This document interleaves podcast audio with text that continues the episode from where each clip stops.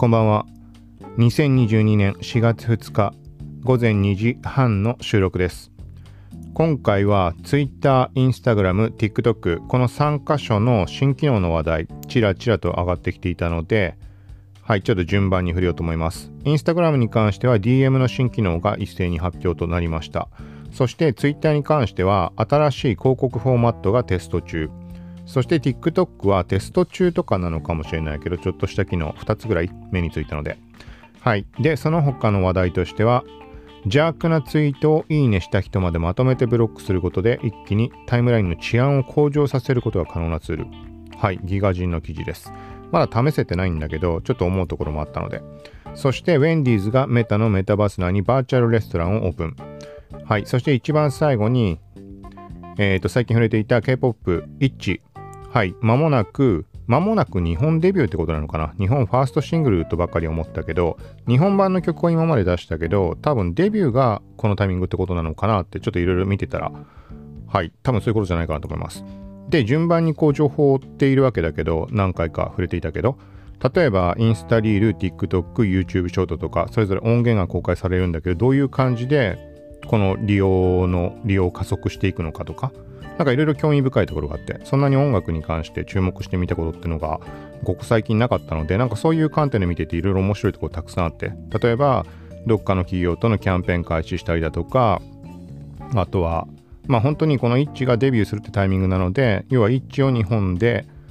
まあ、有名にするためというか、認知度上げるためのいろんなこう施策ってところだと思うんだけど、例えば TikTok ライブも開催予定っていう話題上がってきたし、あとはダンスチャレンジ。まあ、まさしくだと思うんだけど、もうこの1に関してはダンスが売りっていう、まあ、グループでもあるので、そうってのもあるんだけど、そういうのの開催とかも目に入ってきて、ちょっといろいろ興味深くて、これも一番最後に、まあ、触れようと思います。はい、という感じで、まず前半に新機能系のものがっつり話をするので、はい、で、後半の方がどっちかというと雑談を含むようなものになるかと思うので、はい、まあ、興味ある方はよかったら最後まで聞いてください。この番組はコーキチ T が SNS テックガジェットの最新情報を独自の視点で紹介解説していくポッドキャスト。まとまらなくてもまとめ聞くまとめです。倍速再生ながら聞きで情報収集に活用してください。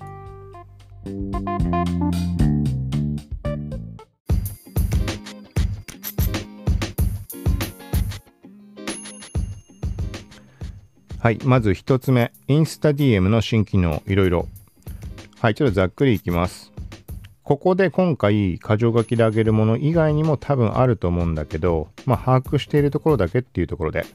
はい、まず1つ目。インスタのオンライン中がよりバレやすく。はい。アクティビティのステータスっていう、あの、ログイン中だと緑の丸が表示されたり、あとは何分前にログインしていたとかっていうのがバレてしまう機能ってあると思います。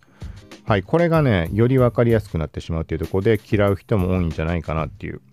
はい、まず一番分かりやすいところで言うと、インスタの DM 画面で過去にまあ DM したことある人とかのところって、そこにオンライン中かどうか、ログイン中かどうか緑の丸で分かるようになってます。あとはその画面に何分前とか出たんだっけ？ちょっと細かく覚えてないけど。で、この緑の丸が見えるっていうのは、あの、お互いがアクティビティのステータスっていうのをオンにしてないと見えないはずです。変わってなければだけど。なんかこれもよくある話で、足跡機能、TikTok の件で言った時と同じだけど、自分だけ相手のログイン状況を把握したいけど、自分の状況は見せたくないっていうのはできないはずです。変わってなければ。はい。で、今までは、まあ、こうずらっとさ、DM の画面で下に、その、相手のユーザーのアイコンが並んでいて見るみたいな感じだったんだけど、そうではなく、DM 画面の一番上のところに、プロフアイコンが、まあ、言ってみたらストーリーズみたいにずらっと並んで、なんか一覧表示されるみたいな。で、これが何かっていうのがログイン中の人ってことになります。Facebook とかはそうだったっけ？ちょっと覚えてないけど。まあ、なので、まあ、上にずらっと並んでしまうので、ログイン中って一目で分かってしまうっていうのを、まあ、嫌だなって思う人もいるんじゃないかなっていう、はい、こんな話題が上がっています。手持ちのアカウントではまだ確認取れませんでした。続いて、DM の中に Apple Music とか Amazon Music の曲をシェアした時に楽曲のプレビュー再生が可能になるという話です。はい。で、今後 Spotify も対応予定っていう話です。これも多分公式ブログの方を見るとなんか何秒までの再生とか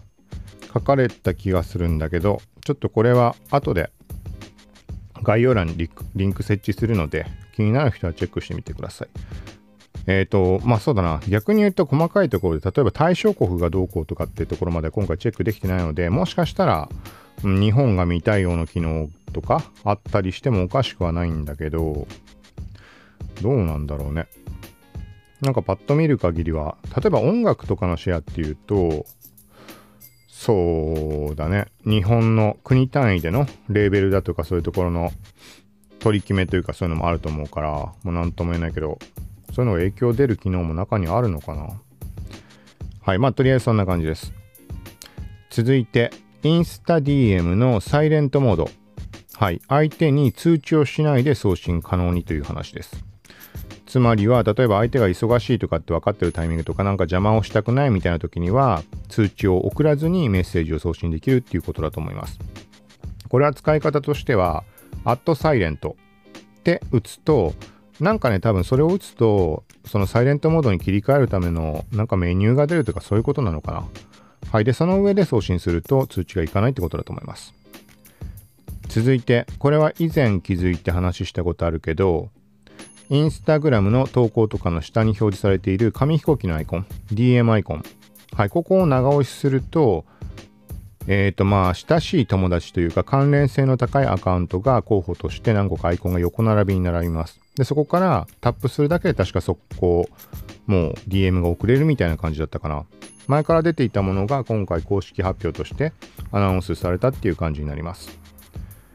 はい。その他、今実際に記事も開いていました。箇条書きでまとめていったものは今の4項目なんだけど、その他、グループチャットって使うことないからはあんまわからないけど、あ、でもこれも後で試してみよう。多分このグループチャット内で投票機能が使えるみたいな。はい、そんな機能の話題も上がっています。そして、あとは、うん、でもこのぐらいかな。で、今見てみる限り、えっ、ー、とね、これらの新機能は、あ、特定の国だけなのかなうーん、そうかも。現時点では特定の国のみで使えるようになって、そして今後、まあグローバル展開、予定をしているっていう書き方に思います。はい。そうか。ってことはちょっともうすでに情報を SNS で配信したりしたところがあったんだけど、まあ日本で使えるかどうかはわからないとか、そんなことにすら触れてないか、まあ別に嘘はついてないか。はい。ってなると、まあ日本が対象国じゃなければ、まあさっき言ったのとちょっとずれてしまうけど、はい、すぐには反映しないケースもあるかもしれないです。もう一個ぐらいあったのは、なんかね、背景の画像背景のテーマが、ローファイのものに設定できるみたいな。ローファイって何を指してるのかね？ローファイヒップホップとかのローファイ。まあ、要は、言い方ちょっとおかしいかもしれない。低品質なものというか、ハイファイに対して。なんかね、実際に表示されていた画像を見ると、ローファイヒップホップとかでありそうかなっていうまんまの画像なんだね。だからどういう言い方していいかわかんない。まあちょっと古臭いようなレトロな感じというか、ちょっとゲームっぽいというか、ドット絵まではいかないんだけど、なんかそんな感じの目にした気がします。はい。とりあえずまあ、インスタの DM 新機能に関してはこのぐらいになるので次の項目いきます。一応関連リンクは概要欄にいつも通り貼っていくので。はい。続いて次の項目です。Twitter の新しい広告フォーマット。はい。テスト中ということです。対象はまあ、米になるので、まあ日本は関係はないんだけど、まあ動向を探るという意味合いでは情報を掴んでおくのいいんじゃないかなと思います。あとは、その広告が見える対象ユーザーっていうのも当然米国、そして iOS ユーザーっていう話です。配信できる方に関しては特定のブランドのみかな。ニューバランスとどこが名前上がったっけな。はい、みたいなところで、まあどっちにしても実際に試すことはできないっていうことじゃないかと思います。ニューバランス、レクサス、ボーズとその他いくつかのブランド。はい、米国っていう話です。で、ちょっと実際の機能に関して触れていきます。今の、まあ、ブランド名に関しても、えっとね、その広告のタイプによっては使えない企業もあるのかもしれないけど、はい、まず一つ目、 Interactive Text Ad。はい。まあ、英語でそういう風に書かれて、まあ、そのままインタラクティブテキスト広告ってことになると思うんだけど、これは、実際の見た目を見てもらうのが分かりやすいと思います。これも、あの、公式の記事にはリンク貼っておくので、えっとね、さっきリツイートもしたんだけど、Twitter アカウントの方で。ざっくり言うと、ツイートの文字がめちゃくちゃでかくなってます。で、なおかつ、えっとね、一部分、これは広告主側が指定をできるんだと思うんだけど、特定の単語のところだけハイライトされたような感じで、背景色が変わっている。例えば水色に今目にしているものだとなっているんだけど、で、それがね、複数箇所設定できるみたいです。で、この場所が何を指すかっていうと、タップしてリンク飛ぶことができます。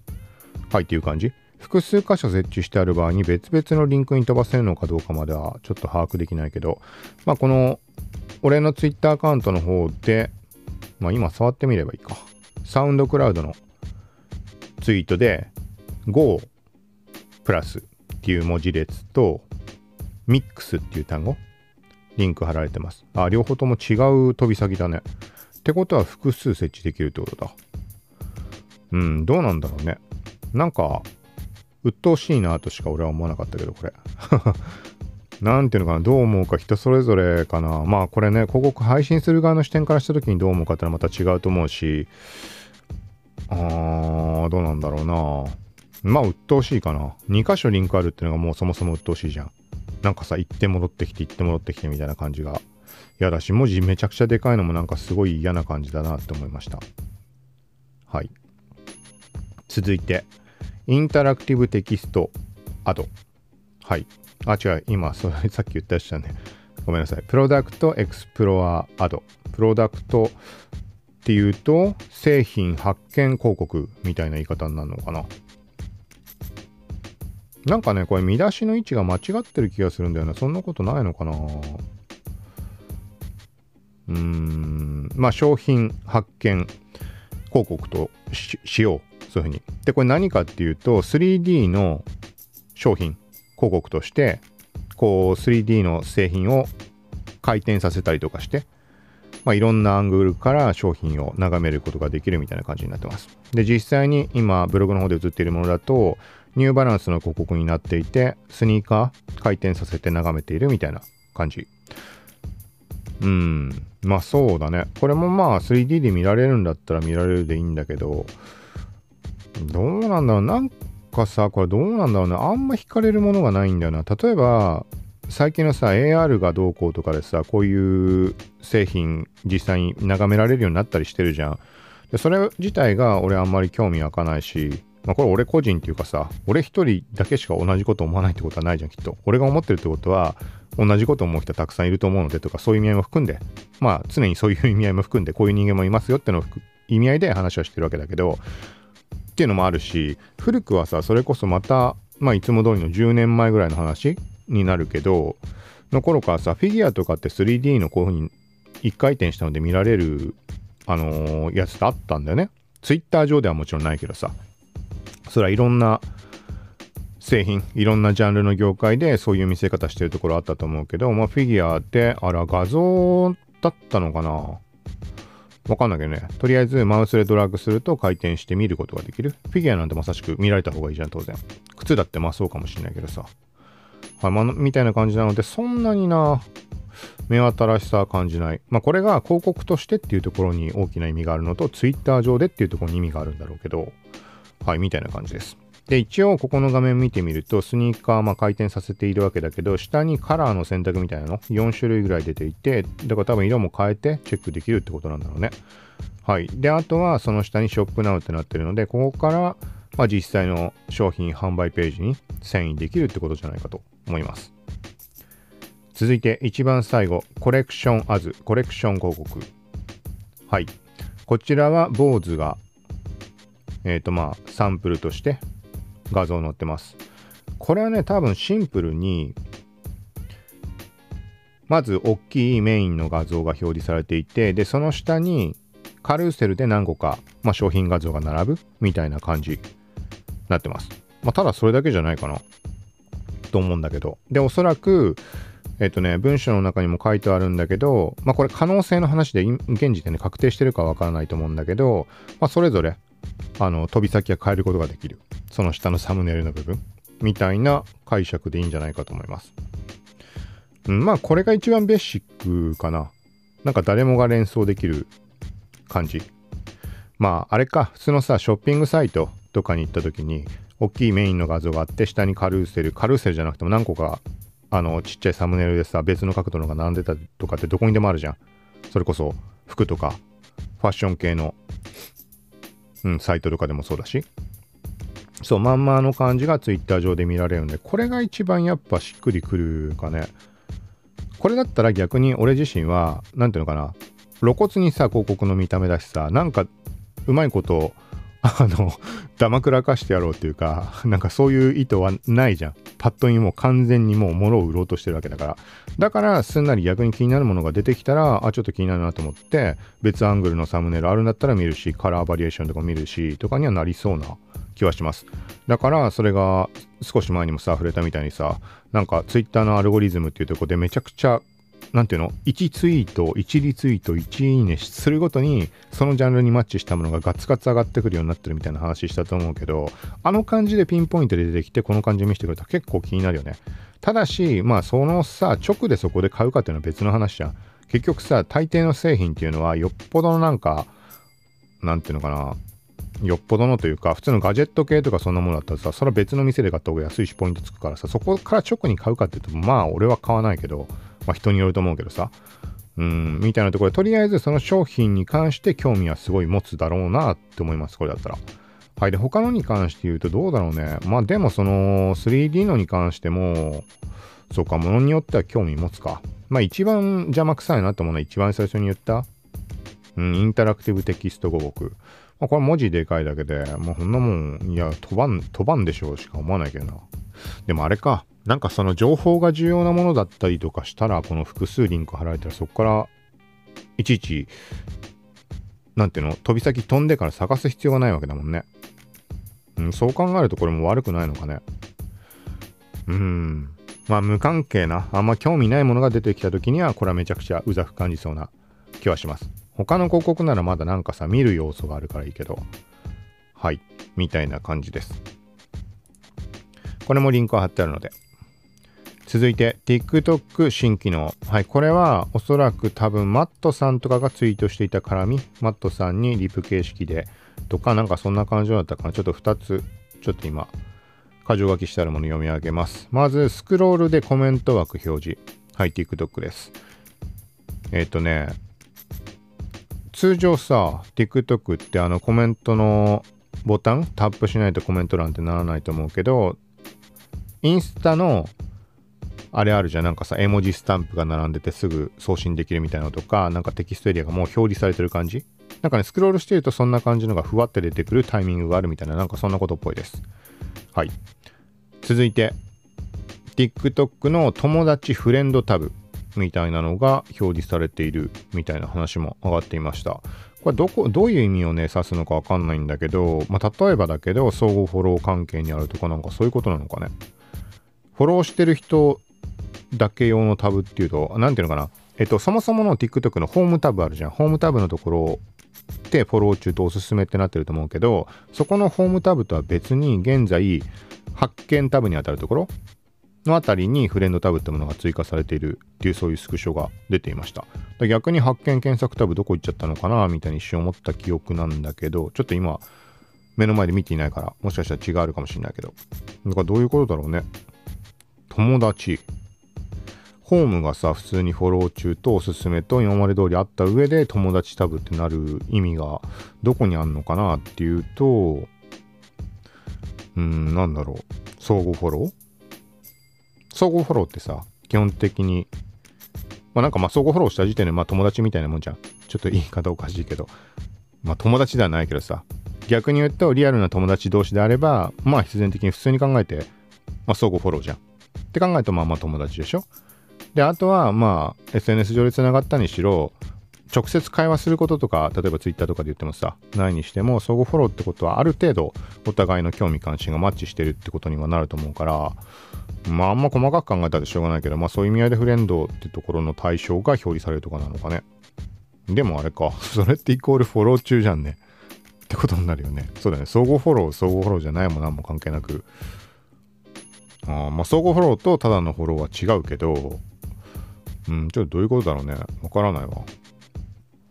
はい。はい。まあこれも実際に表示されたら、まあ、確認取られたらまた話しようと思います。あとはもう少し古い話題だと再生履歴みたいな話題もあって、これもちらほら表示されている人がいるみたいです。うん。再生履歴、視聴履歴あ、まあでもあったらいいね。なんかさ、TikTok ってさ、ブックマークの機能ないよね。いいねしか。ブックマークってあんのかな？ないと思うんだけど、うん、っていうのをちょっと悩ましいなと思うところがあって。なんか単純にさ、なんかちょっとこの動画もしくはアカウント気になるなってなった時にはいいねをしていいねの履歴のところに残しておいて後でチェックできるようにするかもしくはフォローしちゃうしかないわけだよね。対して視聴履歴があればまあ一回見と記載すれば後で探すこともできるみたいなうんっていうところもあるのではいまあなんかそれはあったらいいかねちょっと今話しながらそう思いました。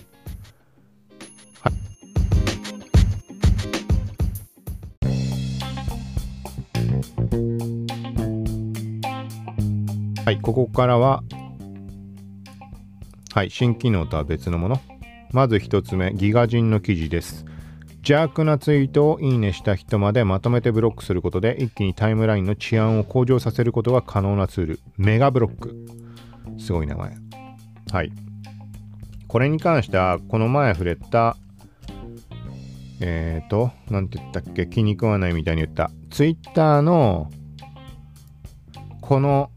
うん、ツイッターに関してこのユーザーをフォローしている、まあ、フォロワーを全員まとめてブロックみたいな機能があったらいいのにっていう話をしました。要はなんかわけのわかんないアカウントあるじゃん。まあ、スパムアカウントでもさ、まあ、どう考えてもおかしいだろみたいなアカウントとか。で、それをさ、フォローしてるってもうおかしいじゃん。それは人それぞれだから、まあそれはいいんだけどね。いいんだけど、その多うんと、なんつうのかな。まあその内容にもよるけどさ、もう完全なスパムだったとして、そしたらそれをフォローしてるのってもう完全なバカなやつか、まあ言い方悪いけど、もしくはもうあの自動化してるやつじゃん。自動フォローしてるやつに決まってるじゃん。だからそれもまとめてブロックしたいわけよ。そう。とかって思ってた時に、なんかね、今回、さっき触れた、なんかメガブロックみたいなの出てきて。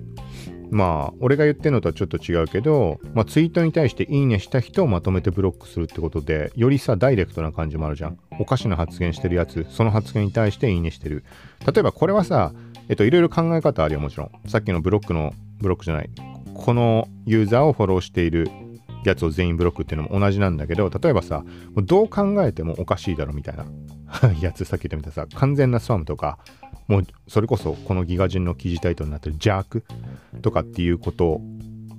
で判定するのか、もしくは自分が気に食わないって思った発言に対しても発動してしまうかによって大きく意味合いが変わってくると思うんだけど、そう、その後に俺ツイートしたんだけど、なんかね、これを使っちゃうと、下手したら俺フォロワー全員いなくなっちゃうんじゃないかみたいに、ふと思ったんだよね。そのやりたい放題やっちゃったら。要は、要はってかさ、さっき言ったさ、気に食わないって思ったことに関して、自分の考えと違うから気に食わないって思うことなんてあるじゃん。そう。そういうものまで例えばやってしまったら、まあ、誰もがそうなっちゃうかもしれないけど、フォロワー全員いなくなっちゃうんじゃないかなみたいな。ね、なんていうの？それぞれの人に対して何を思うことはなかったとしても、その発言に対して、誰かの特定の発言に対して思うことなんてみんなそれぞれ別々じゃん。そう。なんかそういう意味合いなんだけど。だからちょっと使うっつっても、そうだなまあ試しに使ってみようとは思ってるけど、まあそうだね。基本的にはさっき言ったようなスパムとか、もう本当にとんでもないやつ、うん、に対してっていうところでまず試してみればいいか。なんでこんな話をしてるかっていうと、まあ別に余計なことしなきゃいいじゃんってだけなんだけど、俺は Twitter、特に Twitter 使うにあたっては、基本的には一切ブロックもミュートもしないっていう考え方でやってました。俺の個人的な今のアカウントに関してはね。だったんだけど、2年前ぐらいまで。でもある時、ふと思って、ちょっと、ちょっとでも気に食わないと思ったら、全部ブロックとミュートしていこうって決めたんだよね。2年前だね、多分、ちょうど。はっきり何月とか覚えてないけど。で、それをやった後に、なんかね、特に何もそれでも変化してない印象しかないんだけども、よくよく考えたら変化してるか。徐々にこのタイムラインに表示されるものっていうのは多分変わってったわ。とは、まあ今改めて思うと思うんだけど、なんかね、そういうレベルじゃなく、例えばさ、スパムアカウントとかを目にする機会が減ったかっていうと、まあそんなことは全くなくて、そういうものもいっぱいブロックしてるんだけど、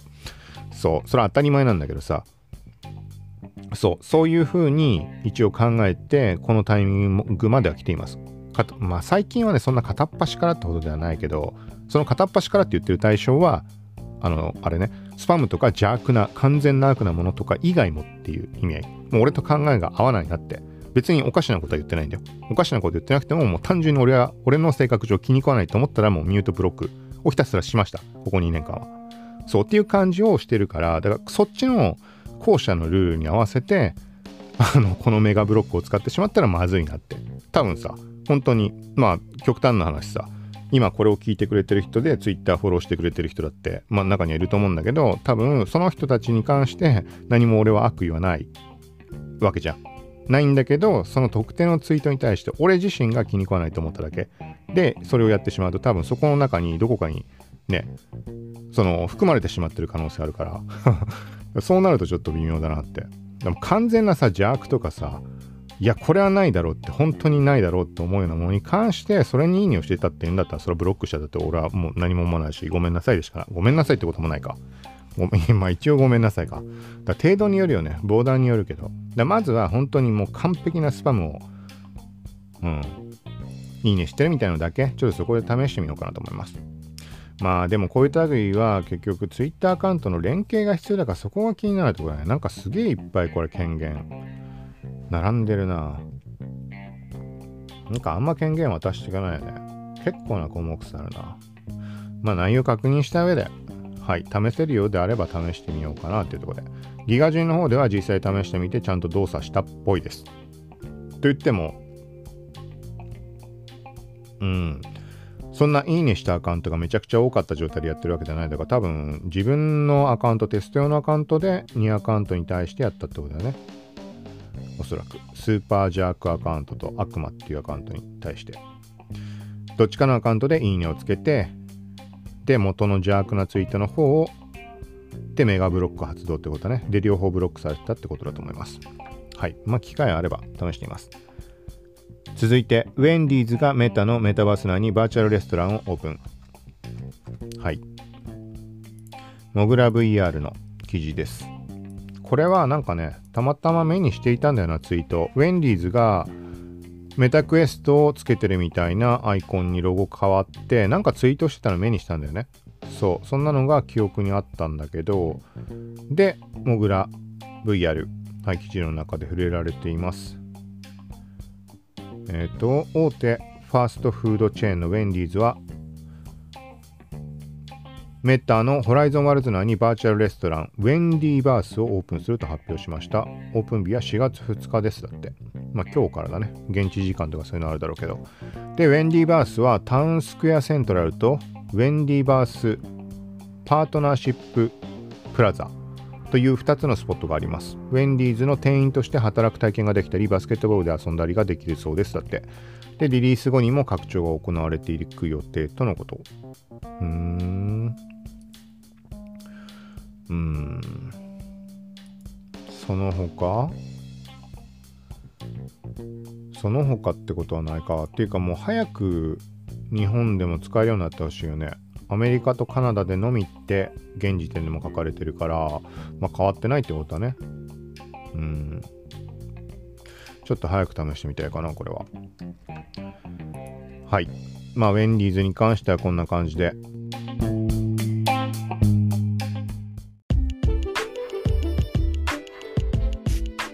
続いて今回一番最後です。K-POP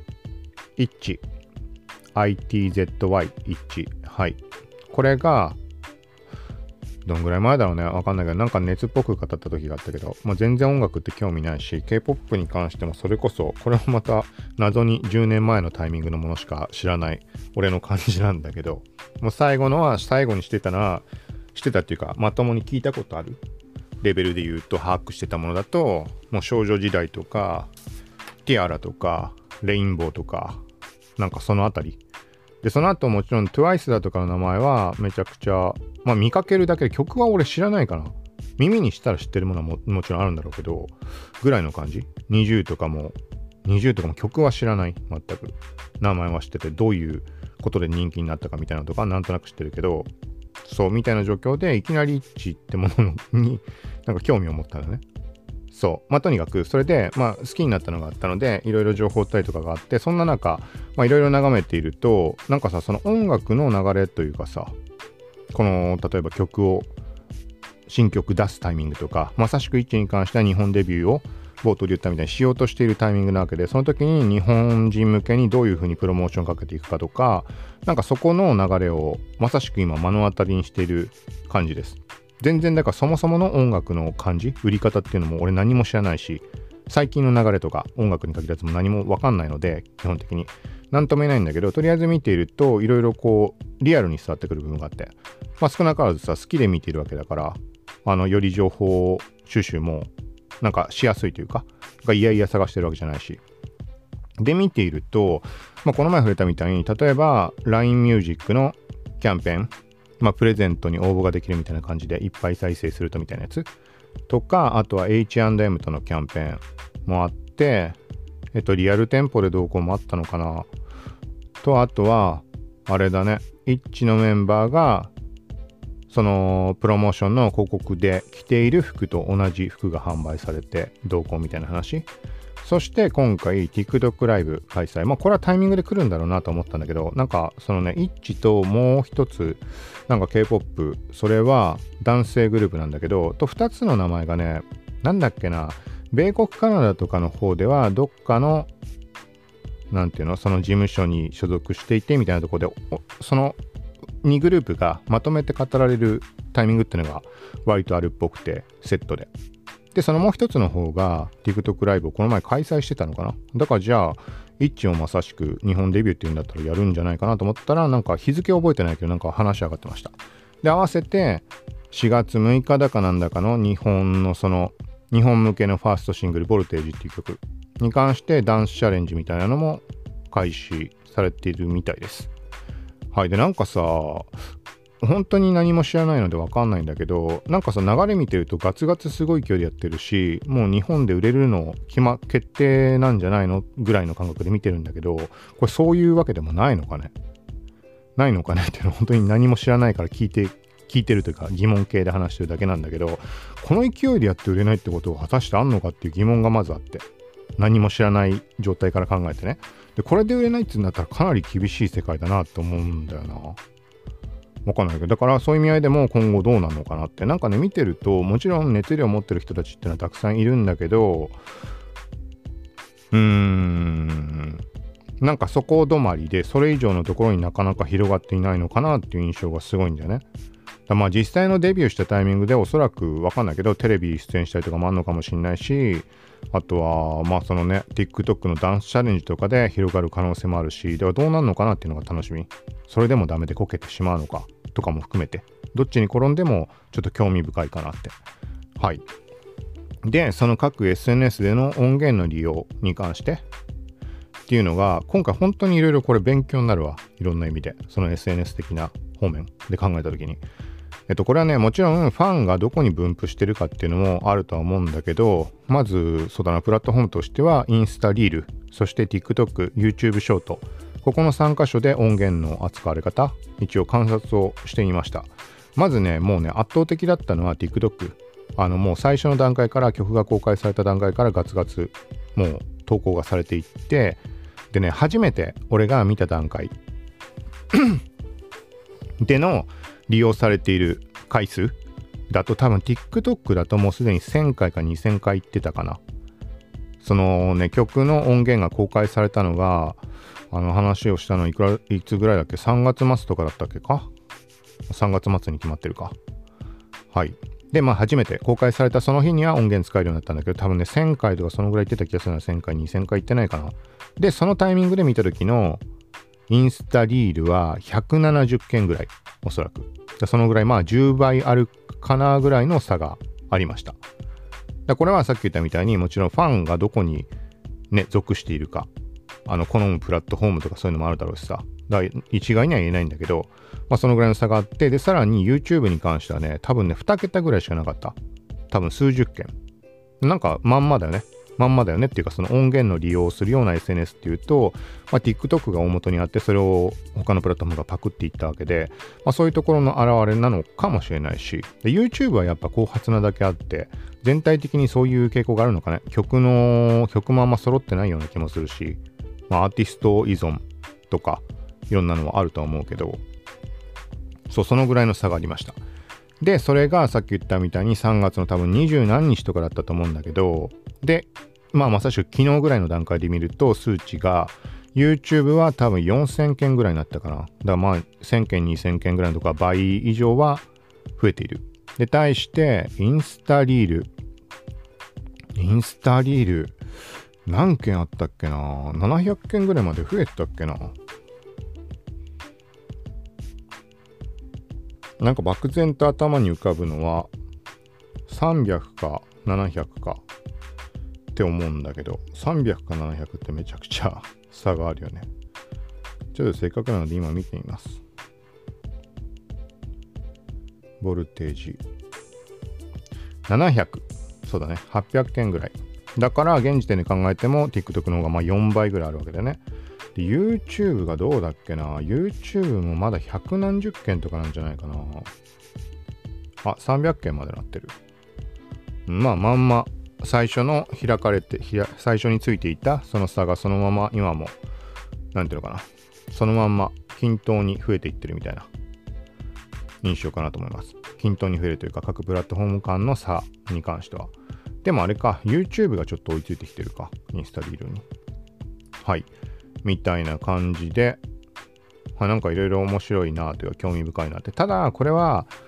えっとね、アーティスト系のものってもうそういうのが当たり前なのかな？なんとも言えないけど、普通にさ、もうその MV とかを切り抜いてアップしてる人がほとんどです。